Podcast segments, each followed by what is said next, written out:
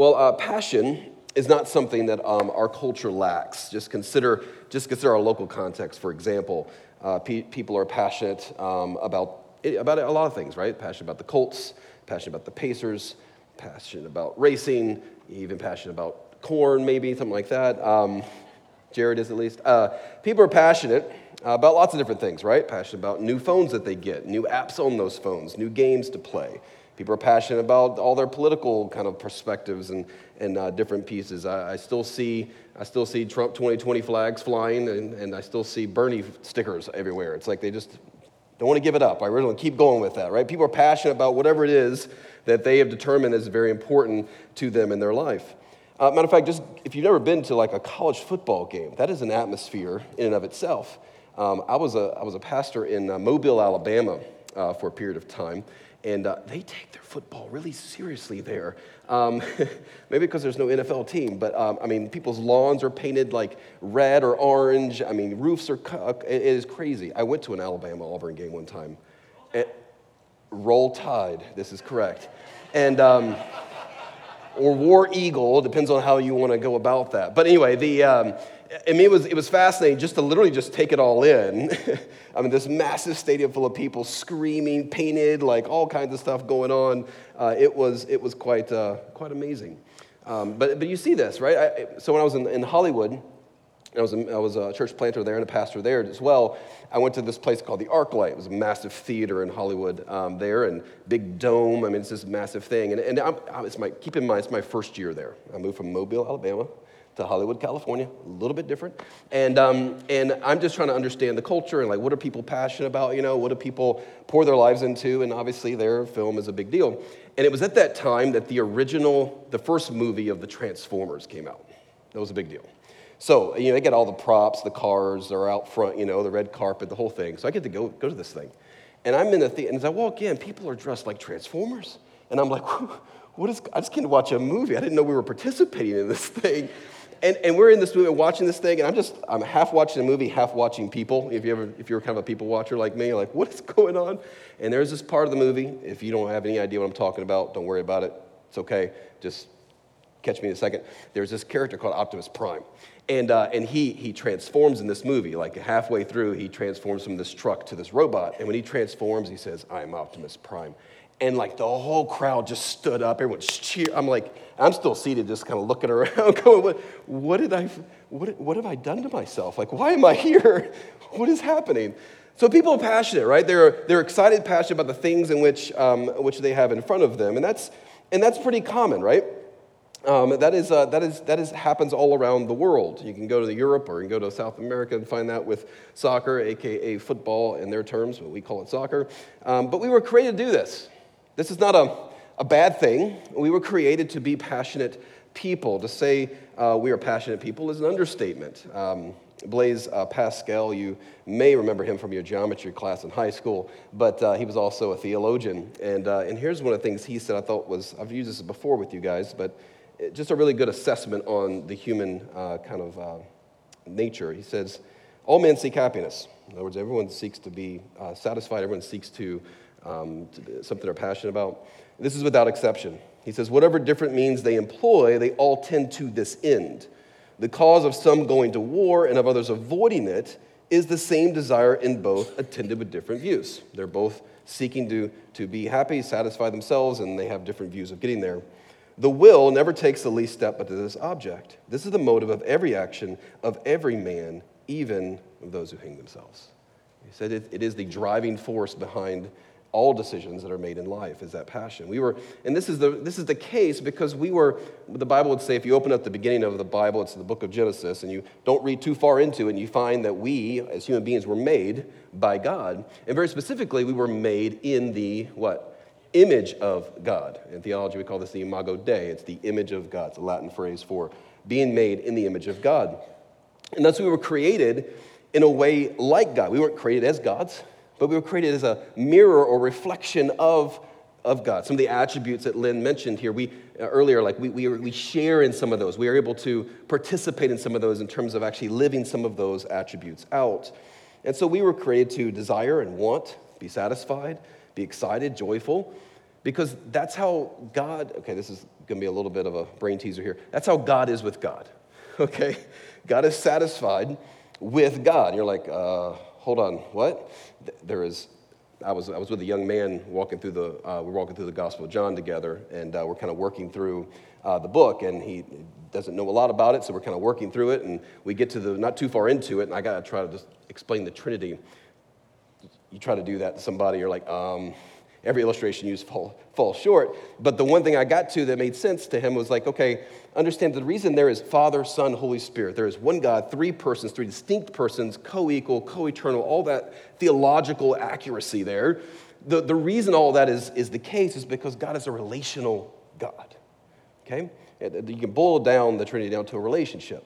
Father, Son, Holy Spirit, perfect relationship, perfect unity. That means God created us not out of need, right? He wasn't alone and lonely and thought, oh man, I'm really bored, let's create something. And it wasn't because he needed us to, to fill something up that he was lacking, because he had everything, right, in himself Father, Son, Holy Spirit, perfect relationship. So he created us as an overflow of our love relationship he has within himself. And so we find this. We find um, a couple passages that speak of God's love for God, Father, Son, Holy Spirit. And Isaiah 42 1 says, uh, This is the Father speaking, Behold, my servant, that's speaking of Jesus, whom I uphold, my chosen one, in whom my soul delights. I'll put my spirit upon him. There's the third member of the Trinity. And he will bring forth justice to the nations. Fast forward to the New Testament. We don't find too far reading into the Gospel of Matthew, the first book of the New Testament.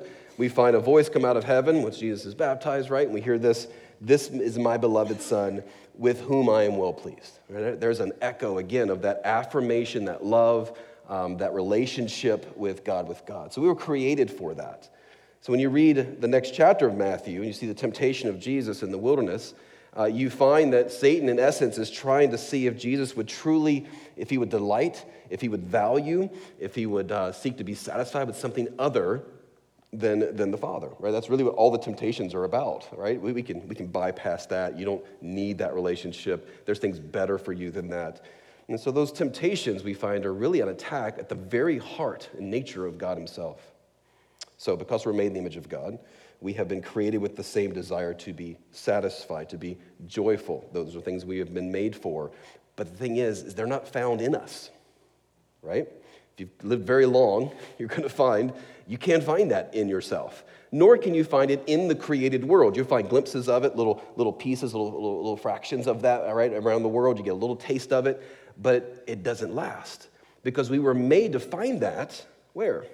In God, right? He made us for Himself. So we ultimately find that satisfaction, joy in Him. That's who we were made for. That's who we were made to have a relationship with. The problem is, we don't go there, right? We don't go there. We are stubborn and we try as hard as we can to find that in a person, in a, in a place, in things, right? And uh, I don't know why I just listed a noun, definition of a noun there for a second. Um, person, place, thing. Uh, but we try to find it, right? In anything in the world, any kind of uh, place we can go. And that's in essence what the Bible calls sin. That's what sin is. Sin is basically, I love how Jeremiah 2 puts it basically, is forsaking the fountain of living water, where we were made to satisfy our soul in the middle of a desert, this water's overflowing, and we have forsaken and we've gone out into the desert and hewn ourselves, it says cisterns, little bowls. And they, and they rains once a year right in the desert, and it's got holes in the bottom, it says, and we try to drink it. That's, that, that's, our, that's sin. We're basically walking around the world trying to drink from, trying to be satisfied with, anything and everyone outside of God Himself. We have forsaken Him and we've turned the other way. Right? So that's the sin. We've turned away from God towards other things.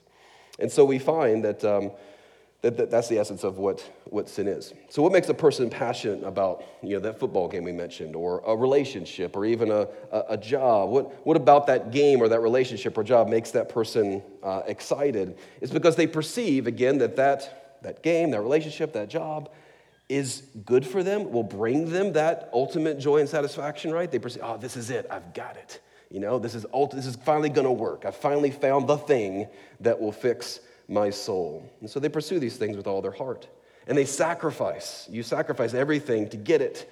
And that's in essence what the Bible calls worship, right? So you're starting to understand that we, we do all these things. We use these religious terms, these biblical terms, right, of worship and sin and um, all these made in the image of God, but we operate, every human being operates like this. So we pursue these things, sacrifice for them, which is what worship is.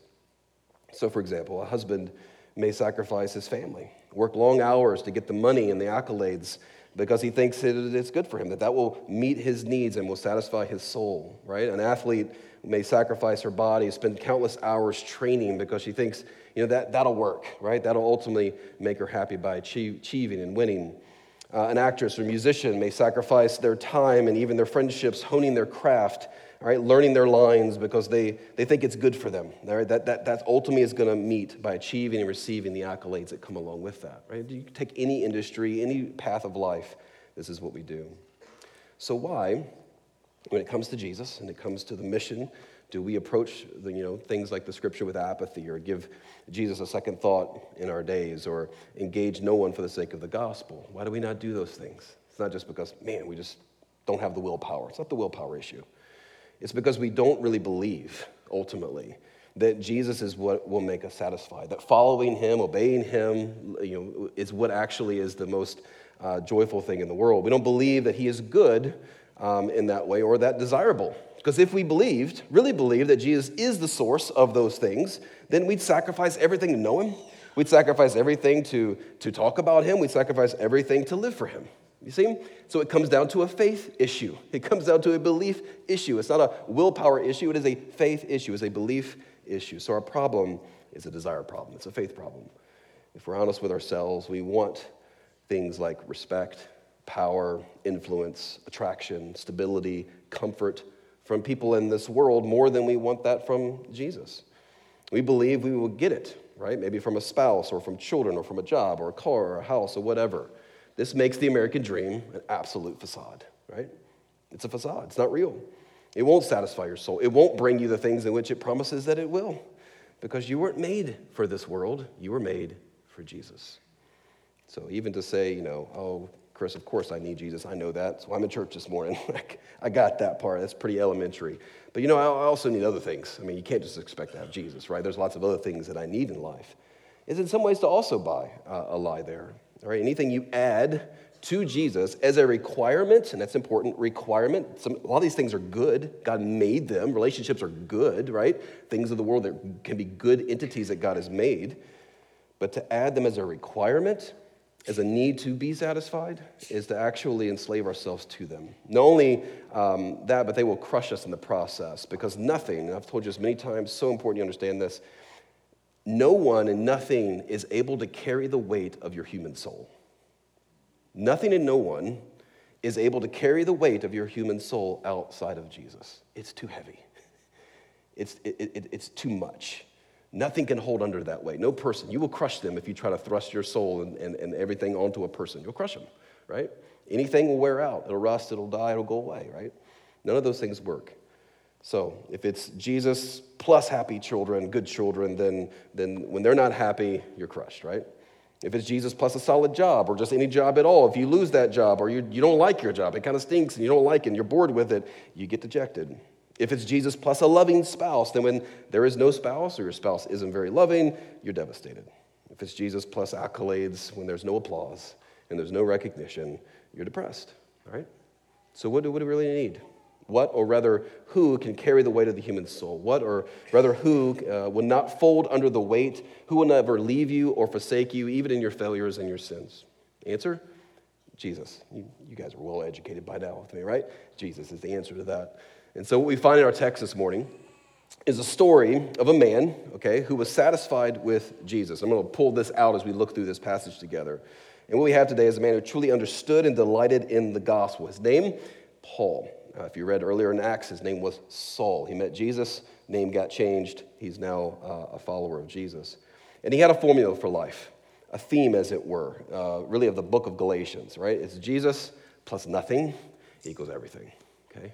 Jesus plus nothing equals everything. In this passage, um, we'll find that if this equation is our, is our life, if this is the theme of our life, then we don't need, underline the word need, we don't need fame, we don't need our independence. We don't need ease or even security in this world. Okay, that's what we'll look at. Number one, we don't need fame. Don't need fame. So here's how Paul begins. Verse 1 that after 14 years, I went up again to Jerusalem with Barnabas, taking Titus along with me. Okay, 14 years have passed in the life of Paul since he came to know Jesus on that dirt, dirt road there in Damascus. And for the first 14 years, um, we can honestly say, if you just think about it, he wasn't quite living up to the quote unquote hype. okay? I mean, he was, he was like, you may not know this one, but uh, Anthony Bennett, drafted by the uh, Cavaliers some years ago, number one draft pick, didn't quite live up to the potential of being that number one draft pick. You remember Paul at the very beginning, even when, right when he met Jesus, the first person he's introduced to is Ananias. Remember this in, in Acts 10. And he is even told, look, Acts 9 15, he says, The Lord said to him, Go, you are a chosen instrument of mine to carry my name before the Gentiles and kings and the children of Israel. Like, well, that's quite a prophecy, right? That's quite a saying like over you. This is what you're going to be. 14 years have went by. He's none of those things just yet. Okay? None of those things that you know about Paul has happened yet. There's a 14 year gap. What did Paul have to show for his kind of first 14 years of following Jesus? Well, a world of hurt, um, a lot of pain, a decade of ministry in a little known area of Syria and uh, Cilicia, from which, by the way, we know of no church plants that happened during that time. We also know of no letters follow up by Paul. A lot of the letters later on here, as you continue to flip through the Bible, are letters that Paul wrote to specific churches that he helped plant. There's no follow up letters to these areas, right? 14 years. You was almost like, was there any fruit from this ministry? Was there anything going on there? Um, the only thing he did have, as we see in this text here, is he had, he had Titus. Uh, somewhere along that line, those 14 years of ministry, Titus came to know Jesus, and now that's, that's kind of where, where he came from. But even the ministry he had going was set to kind of implode in many ways, according to the text, because um, so called brothers, or Christians in, in, these air quotes here I'm using, uh, are coming into the area and telling these new kind of Gentile converts, I mean, Gentile meaning non Jewish people who've come to know Jesus, that the gospel is not enough that Jesus is not enough. They need, they need to add some law here, they need to add some morality, and they need to get to work for God to prove, basically, that they're acceptable to Him. All right? So they're adding things to it. Um, you know, for, forget this believing the gospel stuff. That's so elementary, is what they would say. They need to move on to good works and service in the sight of God to really make progress. If you want to make progress in the walk with God, they got to get to this. It's time to advance to varsity Christianity. In many ways, they viewed Paul as just preaching a JV gospel, okay? It's a JV gospel. Seriously, we, we got to go to varsity here. We got to step it up. We got to add some things. We got to get serious. We got to we got to make some changes because that's going to make us really acceptable to God, okay? They weren't saying Jesus wasn't important. They were just saying you got to add more things to him. So that's where we are in this text. So, but there's no indication that from the text that Paul was itching or even begging to get out of this place. In verse 2, we see that the only person Paul even left this, uh, the only reason that Paul even left this place, we find out, is because Jesus basically told him to, right? He appeared to him and said, You need to go up to Jerusalem and go visit these guys. Paul even, um, we find that uh, Jesus appeared to him, told him to, to move on. Paul was content with Jesus and Jesus alone. He didn't have to have the accolades, the applause, the fame, the approval from other people. He's going to get a lot of uh, encouragement. He's going to find a lot of things later on where he's going to have people that support him, stay with him. He's also going to find people forsake him and leave him. You'll see this in a lot of his letters. But here, he didn't, he didn't have to move on to bigger, greater things. He was content to plow away in his little corner of the universe with Jesus as his treasure. He didn't need the fame of the world, not even the fame of the church. You can read uh, the end of chapter one. You look, look up at chapter one, the very end of that, it says, And they glorified God because of, because of me. Now, you can read that verse in one of two ways as a kind of a proud, arrogant kind of statement, or as a humble statement. And it's really more of a humble statement. Paul was shocked. It's like a, it was like a shocking statement if you heard him say it, like, wait, what? They're glorifying God because of me? How is this possible, right? Um, I mean, what were, again, what results had he had? What, what difference had he really made? Paul didn't need, again, the fame accolades to be satisfied. He was content with Jesus, he was content with the gospel. Paul was a follower of Jesus who happened to be a church planter and pastor, right? That was what he was content with. Let's bring this home. Okay, let's, let's apply this. Some of you may want to be the top student, right? Who happens to be a follower of Jesus, a great athlete who happens to be a follower of Jesus, a high earning employee who happens to be a follower of Jesus, a good parent who happens to be a follower of Jesus, right? We want the fame, we want the results, and we just want to tag Jesus onto it. Yeah, I got Jesus, but man, I got all this stuff going too. It's all part of, uh, some, in some ways, a, a, a, Midwestern kind of bad gospel, right? Jesus plus fame equals everything. Jesus plus accolades equals everything. Jesus plus applause equals everything. Jesus plus having people like you is everything. You don't need those things. The result is that you grow impatient with Jesus, but you don't have him. because he's not delivering the goods, right? You're like, come on, Jesus, I got you, I'm following you, I'm obeying you, but man, I really would like some more people to like me. I really would like some more applause here, some more accolades, some more people give me, you know, be thankful would be great, right? But the problem with that is that we don't believe the gospel, right? Jesus kind of seen as some kind of giant slot machine in the sky. You kind of put your coins of good works in and you pull the lever and you're like, come on now, this has got to break sometime. I got to get the jackpot here. You got to deliver on the goods, Jesus. We need the payout soon. But Paul is going to take this entire letter to hammer the point home again that Jesus plus nothing equals everything. Nothing needs to be added. Number two, you don't need independence. Verse 2, Paul says, I went up because of a revelation and set before them. So, revelation meaning God spoke to him, told him to go, and set before them, it says here, privately before those who seemed influential, the gospel that I proclaim among the Gentiles, in order to make sure I was not running or had not run in vain. So now we begin to understand why Paul is taking this trek. Why is he leaving? He's not leaving because he needs to. He's leaving because that's what Jesus wants him to do. And, he, and it says here, he appeared, uh, Jesus appeared to him, and he wanted to make sure that, uh, that he and the other leaders of the church were on the same page. And I love this about Paul. He, he didn't get a word from Jesus and say, well, you know what? This is what we're doing. Jesus told me to do it, I'm doing it. I don't need to talk to anybody else. I don't need the affirmation of anybody else. I don't need to be in line with anybody else. It's me and Jesus, we're good. There is even a sense here of this humility. He wanted to check with others. He wanted to test the spirits, as it were, he would say in 1 Thessalonians 5, to make sure he got this right, right? He wasn't a rogue follower of Jesus. And so uh, Paul uh, met with here, says Peter, James, and John privately to discuss these matters of what he was being told to do. He didn't need to go. It wasn't something he had to do, but it was something he was willing to submit to, something he was willing to come together with these other men, join together as a team. And Paul could have easily been a one man show.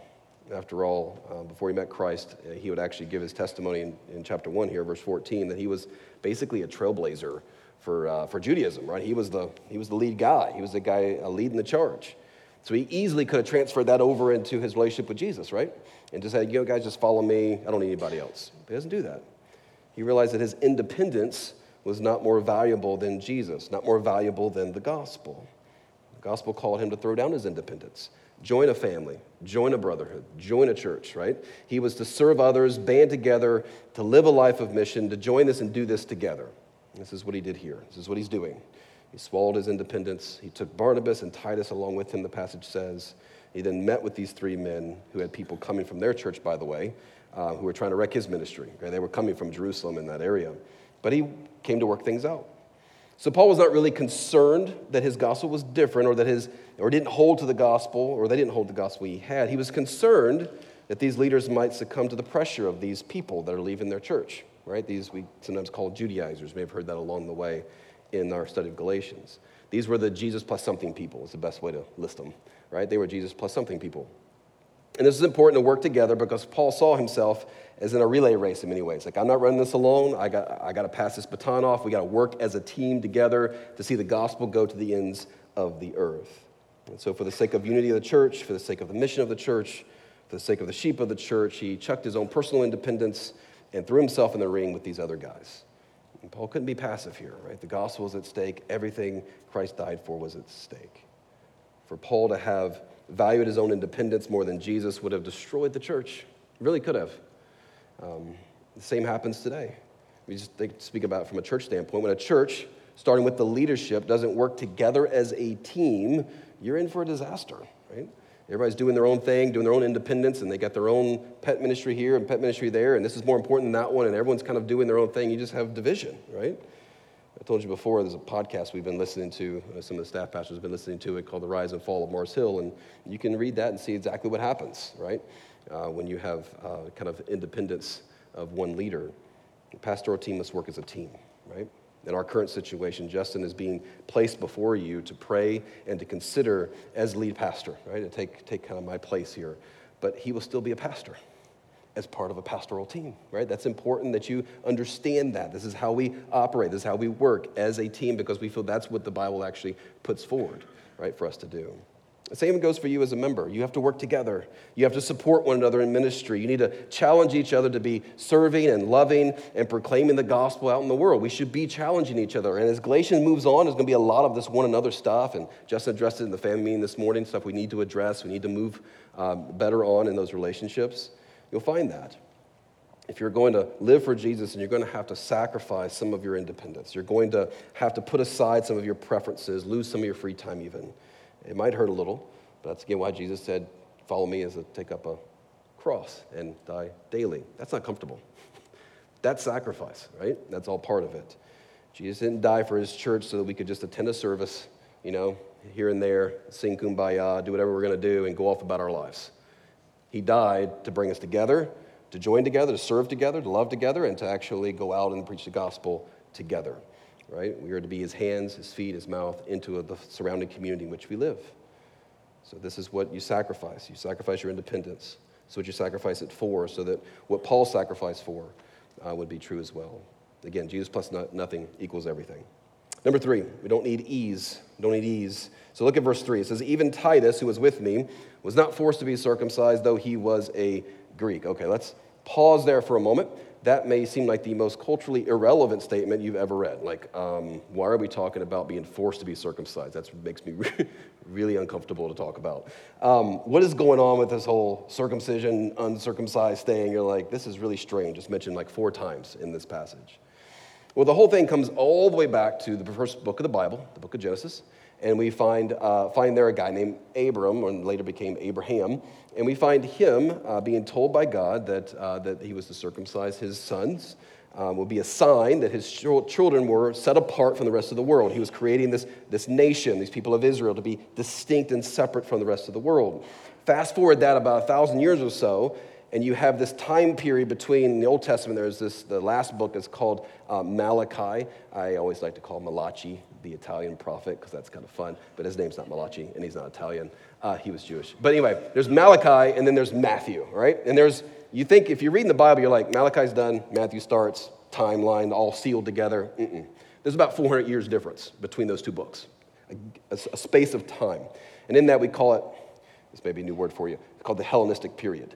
What that means is there was this, the, the Jewish people were being heavily influenced by the Greek culture. Alexander the Great and all that is kind of really pushing the Greek culture all over the Roman world, or the soon to be Roman world at that time. And so all that's taking place. And it was, uh, it was very important for the Jewish people to kind of like, no, no, we're going to stay, we're going to stay whole, we're going to stay, you know, together, and we're going to continue to circumcise our sons, and we're going to continue to do that. And that was a big deal it was, a, it was a big deal. The fact that Paul even took pride in this before his conversion speaks of its significance. You can go to Philippians 3 5. So Jews would say at this juncture in history, basically, if a man was not circumcised, there's no way he could be a child of God, right? You, you had to be. That was kind of part of what it means to be part of the people of God. So, all that. So, what's going on here is that in this text here, fast forward to Galatians, to be culturally accepted, to be in the in crowd, maybe, um, to have worth or value as a uh, respectable, you know, in that sense, you need to be circumcised as a male. That's kind of how it worked. And this must, must happen for you to be right with God and to be accepted by Him. That's how they understood it. And so Paul was simply saying that he took Titus with him, okay, now the text. He took Titus with him as a non Jew to meet the leaders of the Jerusalem church. and they didn't demand that Titus be circumcised. That was a big deal for the Jews in that culture. Like, wait a minute, hold on, you're not going to make you're not going to make that happen. And th- this wasn't easy. Um, uh, what Paul did here. Acts even records how how Paul um, to have a non-Jewish man with him on top of it a full Gentile man really set people off in the Jewish communities. You can read that in Acts. Like he almost died for this.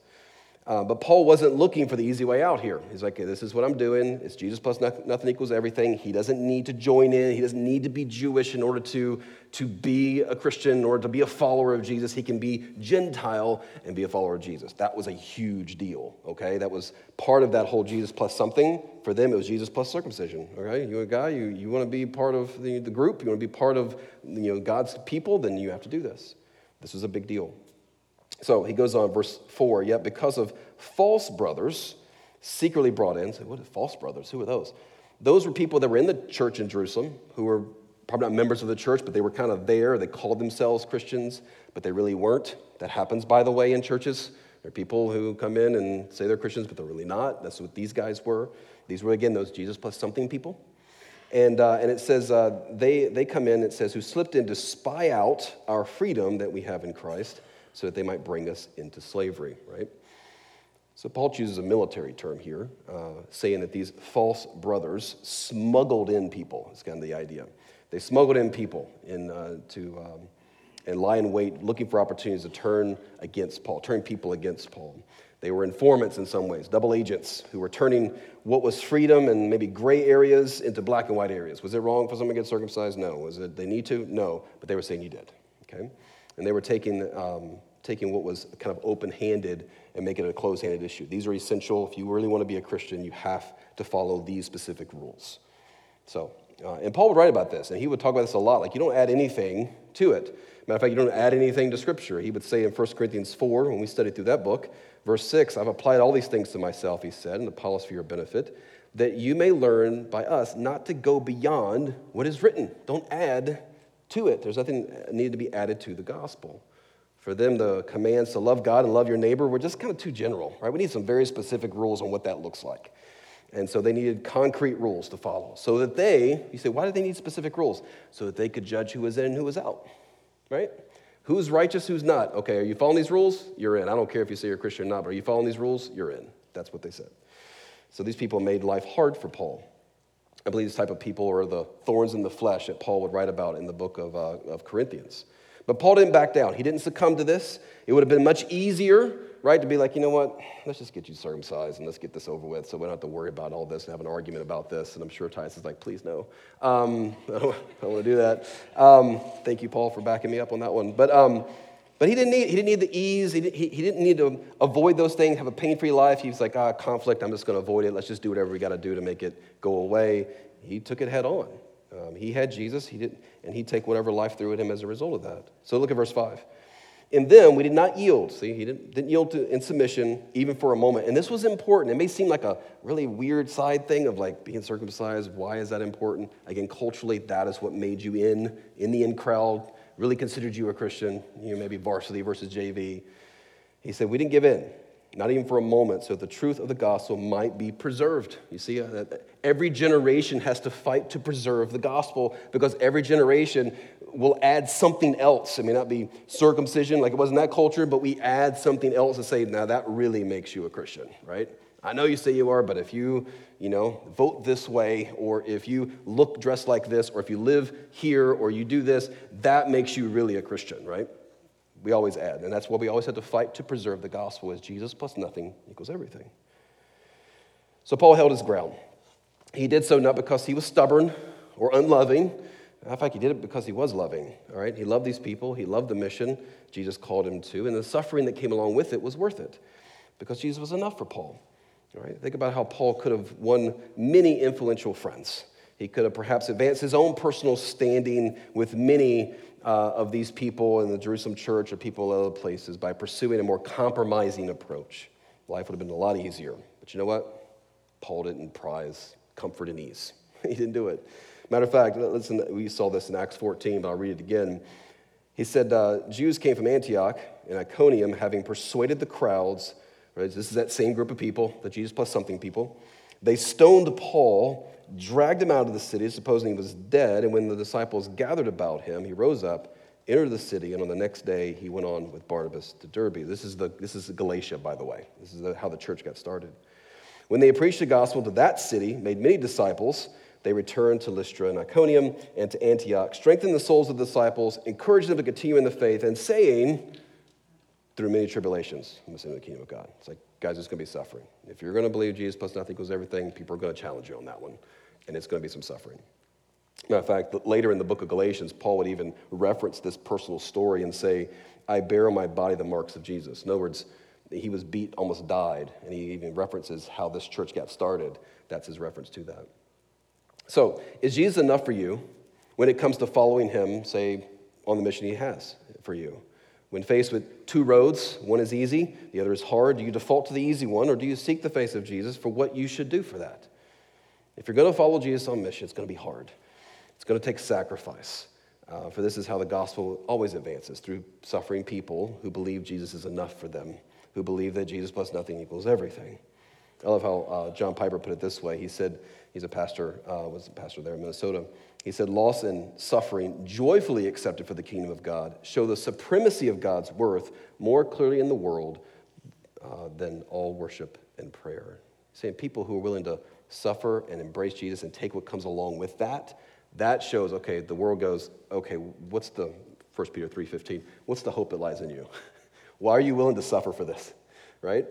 Um, we, we need to be careful that we understand that that's what God has called us to do, is follow him, and there's suffering comes along with it. It's repeated a lot in the New Testament. We need to not domesticate the call of Jesus here. Listen, uh, John 15, 20. Remember the word uh, that I said to you a servant's not greater than his master. If they persecuted me, they will also persecute you. Philippians 1:29, Paul would write, It's been granted, gifted to you, a grace is the word, that for the sake of Christ, that you should not only believe in him, you're like, oh, I like that grace, that's wonderful. Uh, grace to believe, that's wonderful, but also suffer for his sake. 2 Timothy 3 uh, 12, Paul's last letter, he writes here Indeed, all who desire to live a godly life in Christ Jesus will be persecuted. Peter uh, gets it on this, 1 Peter 2.21. For this we have been called because Christ also suffered for you, leaving you an example so that you might follow in his steps. Chapter 4, verse 12 of that same book. Beloved, do not be surprised at the fiery trial when it comes upon you to test you as though something strange were happening to you. And then Hebrews 13, the end of that book says, So Jesus also suffered outside the gate in order to sanctify the people through his blood. Therefore, let us go to him outside the camp and bear the reproach he endured. For here we have no lasting city, but we seek the city that is to come. Outside the camp means outside the borders of safety, it means outside the borders of comfort. Outside the camp are where the other sheep are. They're not this fold that Jesus would talk about in John 10. Outside, outside the camp are the unreached people who require no small sacrifice to reach for the sake of the gospel. But only those who believe Jesus plus nothing equals everything are willing to do that. Number four, uh, we don't need affirmation. Look how he ends here. He says, uh, On the contrary, when they saw that I've been trusted with the gospel to the uncircumcised, just as Peter had been trusted to the, the gospel of the circumcised, that's Jew and Gentile. He goes on to say, verse 9, James, Cephas, that's Peter, and John, who seemed pillars of the church, become the leaders of the church. They were the pastoral team there in, in uh, the first church in Jerusalem. Perceived the grace that was given to me, they gave the right hand of fellowship to Barnabas and me that we should go to the Gentiles and they to the circumcised. They're like, oh, so this is how they came to an agreement. So here we see that the, the Jerusalem pastors, all right, affirmed Paul and Barnabas as missionaries to the Gentiles, the non Jewish people. They gave, uh, I don't know, some, I don't know how the, it says here that they were, uh, they were, they were given, it says the right hand of fellowship, some kind of secret handshake uh, in some ways, kind of like Pastor Justin and Rayanne have a secret handshake, by the way. If you haven't seen that, go ask him. It's pretty cool. They have a secret handshake that they do together. But, uh, but I love this about Paul. That he, he didn't need this affirmation. He didn't need this, this secret handshake, this, you know, um, affirmation. Uh, he said in, in chapter 1, verse 16 and 17, that he didn't come to them at first because he didn't need their affirmation. He said that at the beginning. Like, I didn't, I didn't need this from them, but, I, you know, but it was good to have it. Now, it's not that Paul was stubborn and not willing to accept affirmation or refused to do this secret handshake kind of thing. He gladly accepted it, but he didn't need it, which are two entirely different things. It's nice to be encouraged, right? It's nice to be affirmed that what you're doing is, is worth it. That, those are good things. I'm not saying don't do those things, those are good things to do, but he didn't need it, and nor do we need it to follow Jesus. It's not something you have to have when you have Jesus. Why? Because what Paul understood in the gospel is the truth that God knows him all the way to the bottom, better than he knows himself. God knows things about Paul that no one else knows. Matter of fact, things that Paul probably doesn't even know, and they're not good, right? And yet, God still died. Jesus still died on the cross for his sin. He still rose again. And as a result, God affirms him, right, Paul, as his son. He is now in Christ because of the gospel. And Paul could not get over that truth. You read books like Ephesians, he says it over and over and over again I'm in Christ, in Christ, in Christ, in Christ. I mean, I'm absorbed in him, right? Everything about him has been given to me. This is fantastic. He couldn't get over that God saw him that way, right? And we'll see this in this chapter as well. Some of us need to repent over just we need, we, we, feel, we, we, we, we say Jesus plus affirmation, right? We're scouring for affirmation. You're, sometimes you're, you can be codependent. Your codependence is a result of just really disbelieving the gospel. You don't believe that God is for you. You don't believe God's enough for you, right? You need someone else. You need another person. You fish for compliments, maybe more than anything. You, you want people just to like you, and it crushes you when they don't. That's a gospel problem, okay? Uh, Paul didn't need affirmation. As a matter of fact, he, he risked being rejected by bringing Titus along with him. And this was the gospel confidence that he had. He didn't fear man, uh, he didn't care if everyone shunned him. Jesus was enough for him.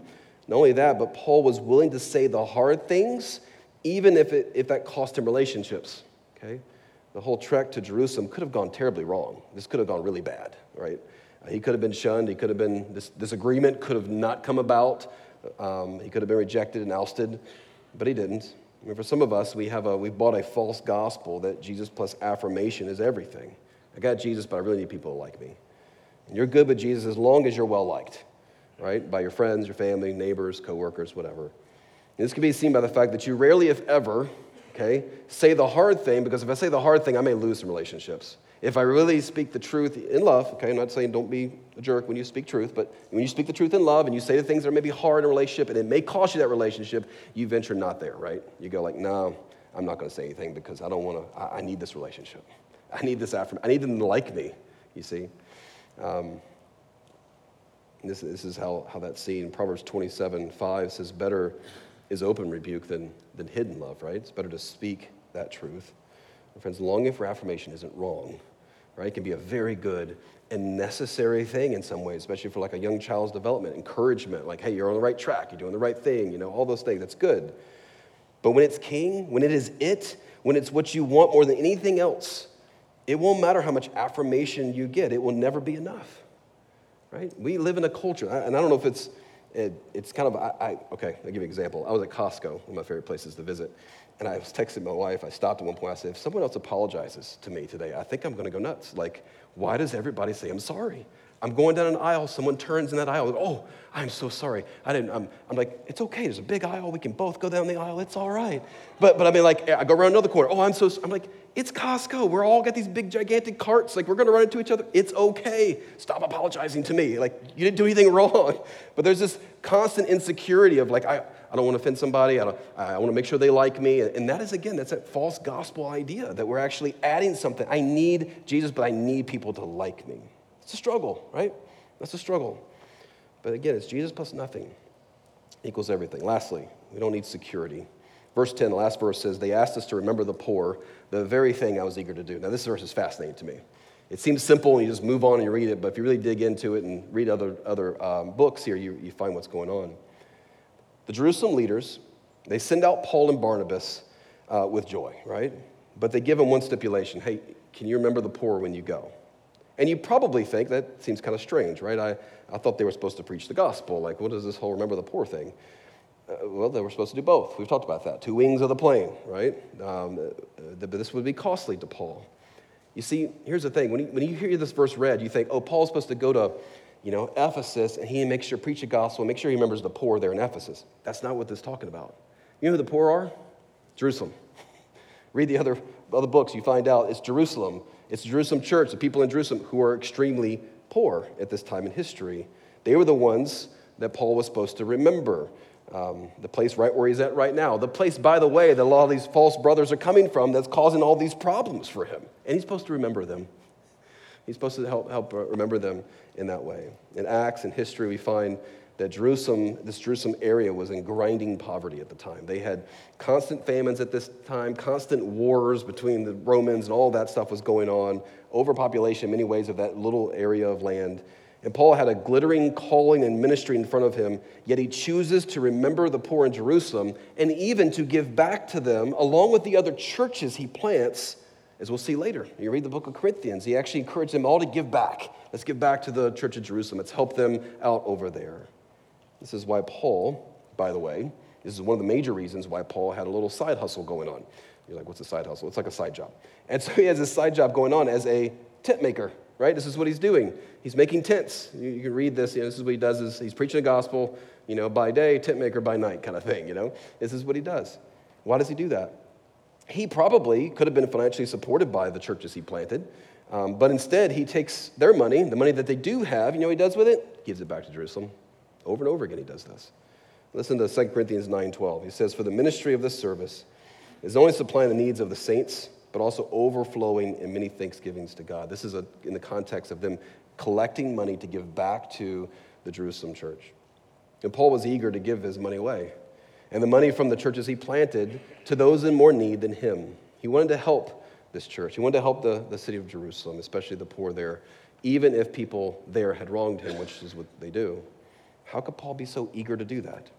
Again, answer Jesus plus nothing equals everything. Paul didn't need Jesus plus money uh, to be content.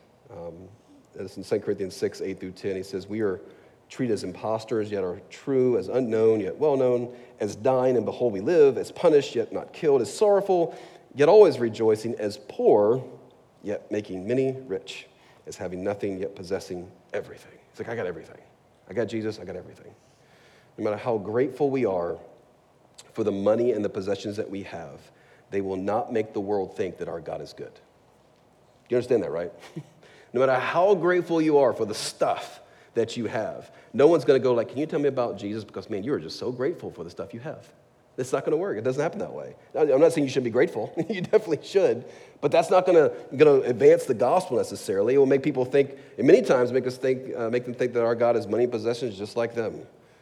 The Paul sacrifice, he went without. He worked long, probably extra hours just so that he could help the poor back in Jerusalem. And this is the kind of faith that causes people to ask for the hope that lies within you.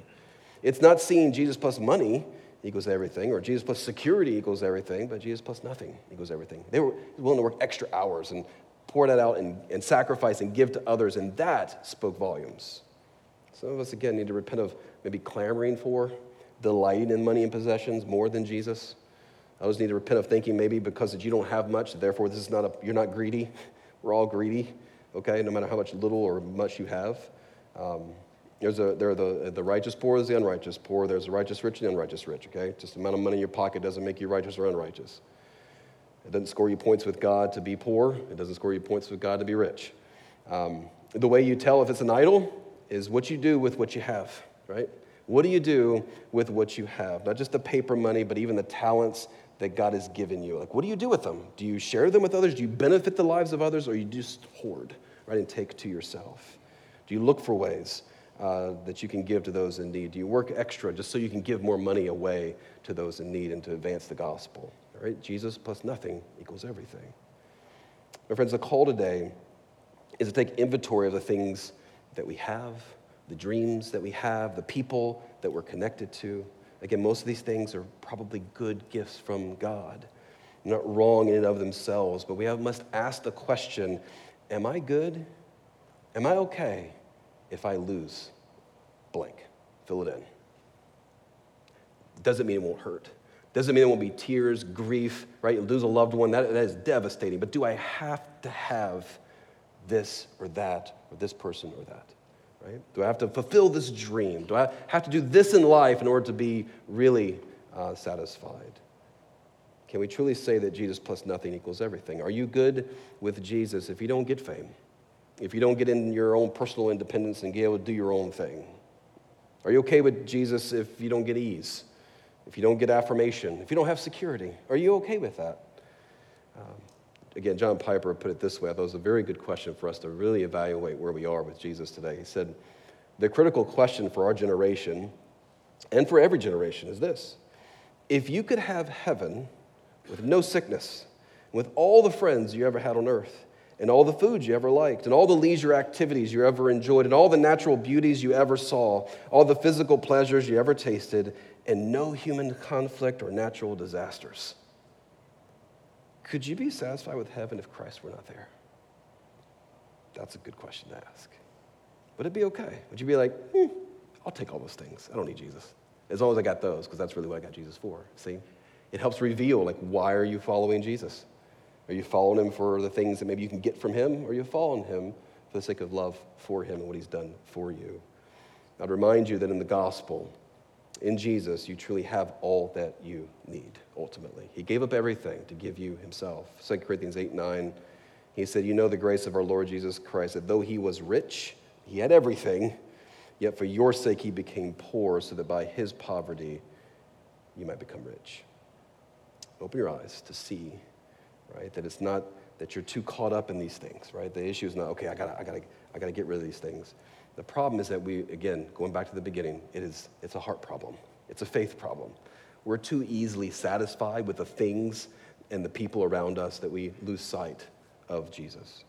I'll end with this quote by C.S. Lewis, because pretty much I have to quote him every Sunday. Um, he said this.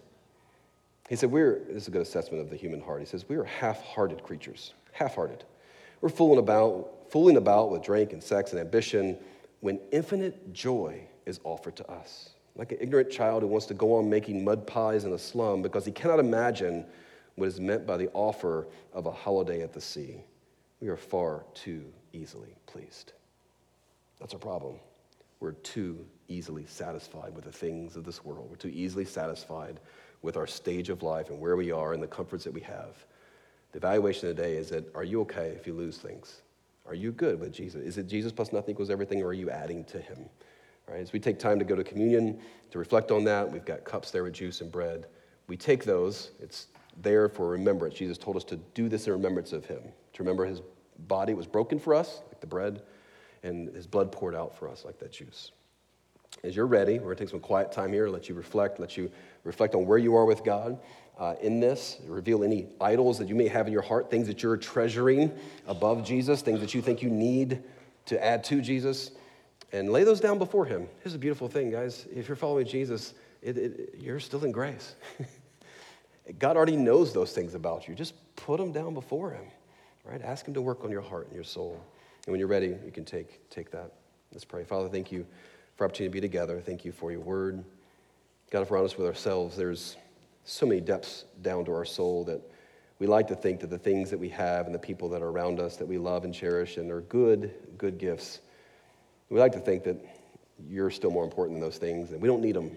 Um, we say that to ourselves, but if we're honest with ourselves, there's definitely moments, maybe more than moments, maybe days, weeks, months, years, that we really treasure those things more than you, that we want those things more than you. If we're honest with ourselves, I pray, God, you would help the Holy, uh, have the Holy Spirit actually work on us now to reveal any of those things that we have placed above you. Uh, that God, that we can be the people that you've called us to be, so that the world may look and ask for the hope that lies within us, because it doesn't make sense that we that we believe that Jesus plus nothing equals everything, that we're okay with just Him. We pray this in Jesus' name. Amen.